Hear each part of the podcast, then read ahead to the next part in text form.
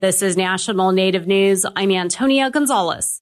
The Cherokee Nation is calling on Congress to honor a commitment made by the U.S. government in the 1800s to see a non-voting delegate from the Cherokee Nation in the U.S. House of Representatives. Cherokee Nation citizen Kim Teehee has been chosen as the delegate. Rhonda LeValdo recently spoke with her about a national campaign started by the Oklahoma tribe to get her seated. Kim Teehee, Cherokee Nation citizen, has served as senior policy advisor for Native American Affairs during the Obama administration, and she feels that not only would she represent her nation, but all nations across Indian country. Cherokee Nation is the direct recipient of of you know, being my one constituent, the government, Cherokee Nation, right?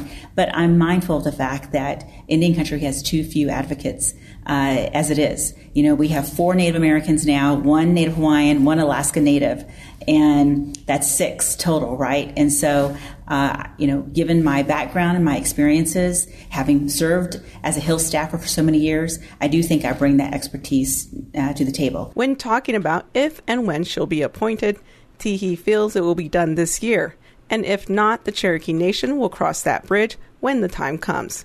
She pointed out all the Native women leaders that are making history now and feels the time is right. The stars are aligned to get this done. I don't think it's a, it's avoidable.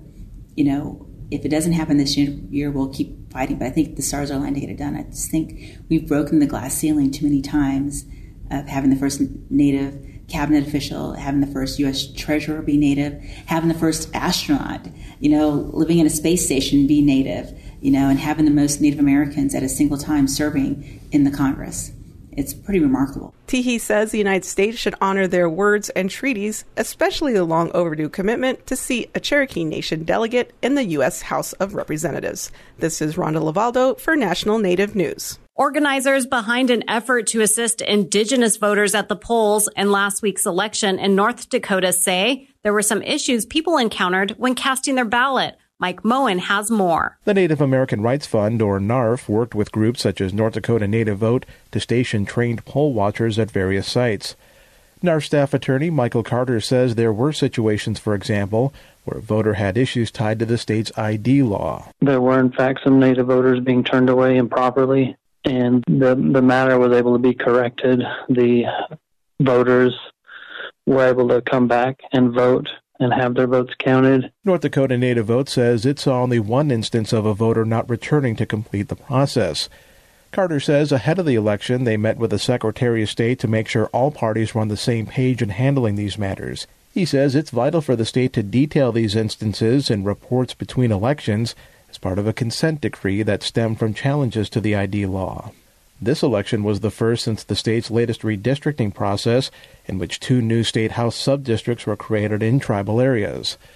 In districts 4A and 9A, two Native candidates won their races. North Dakota Native Votes Nicole Donaghy says these are strong examples of why tribal communities need more seats at the table when these voting maps are drawn. We cannot elect our own people unless there's a focused effort to create a district that is majority Native American. However, one of those newly created subdistricts is being challenged in court by the Turtle Mountain Band of Chippewa, with leaders saying the lines still dilute the voting power of tribal members. Two incumbent state lawmakers with tribal roots, including Fargo based Representative Ruth Buffalo, lost their reelection bids. That was Mike Moen, and I'm Antonia Gonzales.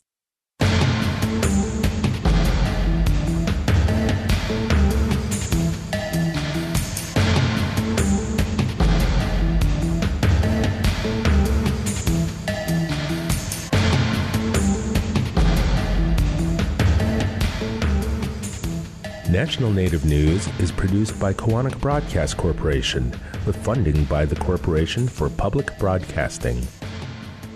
Program support by Penguin Random House, publisher of She Persisted, Wilma Mankiller by Traci Sorell, a children's book about the first woman principal chief of the Cherokee Nation.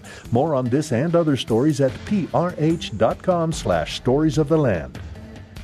The Indian Arts and Crafts Board promotes Indian artists of federally recognized tribes through its online source directory. Information on this no-charge opportunity available at doi.gov/iacb,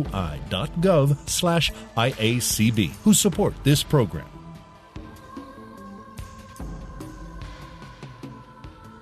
Native Voice One, the Native American Radio Network.